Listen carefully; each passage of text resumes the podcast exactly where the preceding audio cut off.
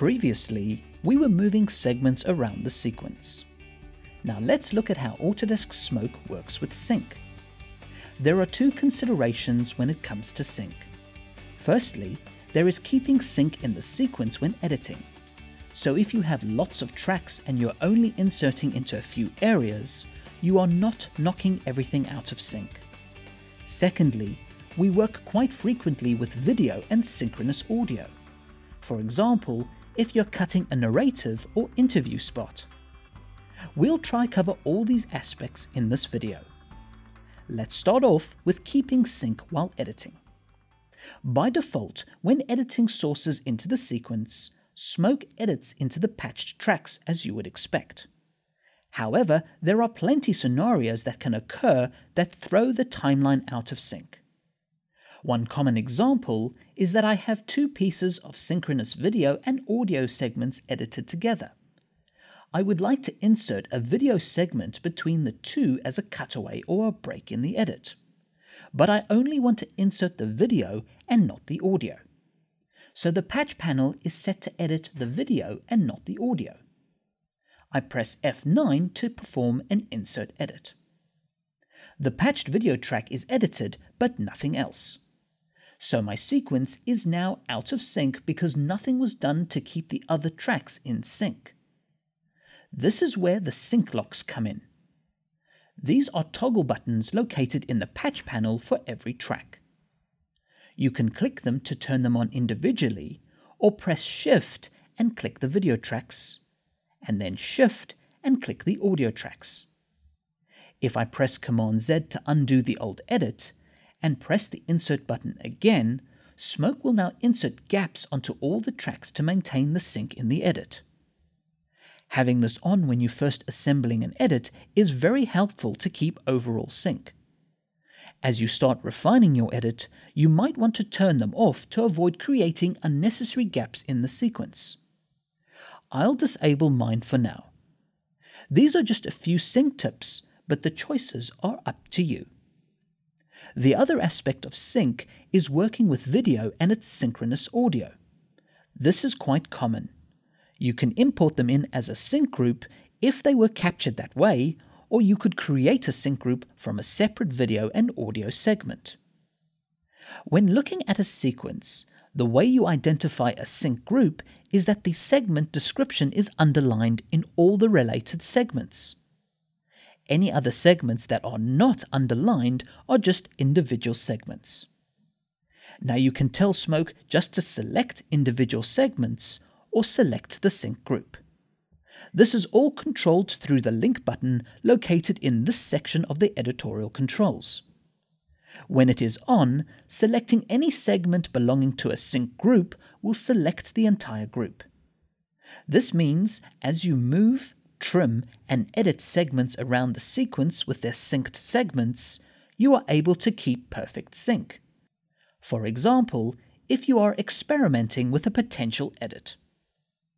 If link is turned off, then you can select any individual segment and move them around the sequence without their respective sync group. Even if you move the individual segments from the sync group, they will always be part of that sync group unless you explicitly break the sync group. This can be done by selecting the sync group and pressing Command L. The same keyboard shortcut will also create a sync group from individual segments. So if you have synced a separate video and audio source together, just press Command L to create a sync group from the segments. So this is how you can permanently break and create sync groups. Another useful function is that you can temporarily enable or disable the sync group when you are editing. For example, you can adjust one segment without breaking the sync group. Let's say that I want to trim out the video to create an offset edit. Even with link enabled, just hold Option and click on the segment you would like to affect. This temporarily selects just that segment and you can adjust it.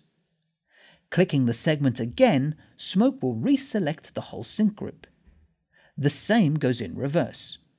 If link is off and you want to select a sync group without having to always toggle link on, just hold Option and click one of the segments in the sync group. This will select all the segments and you can perform your next operation with that selection.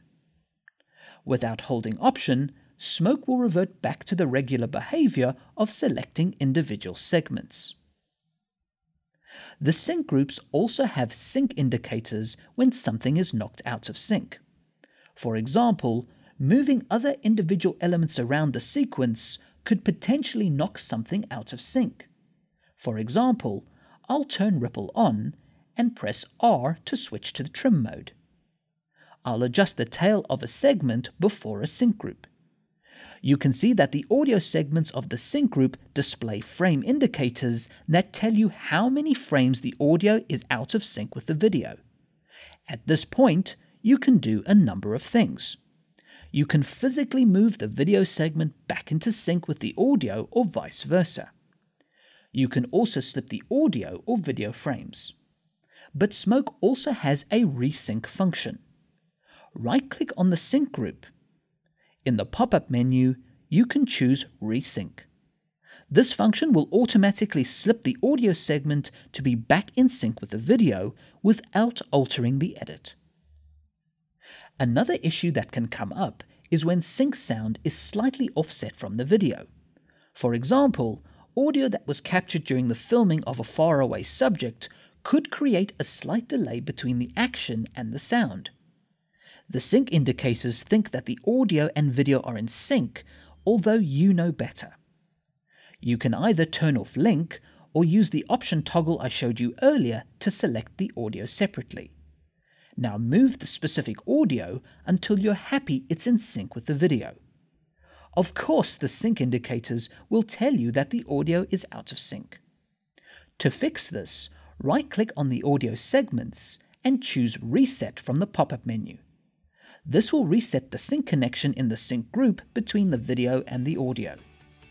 The video and audio are now in sync and the sync group now accepts the new offset as the correct sync between the segments. In the next video, you'll see how to do editorial match framing and source revealing in the sequence.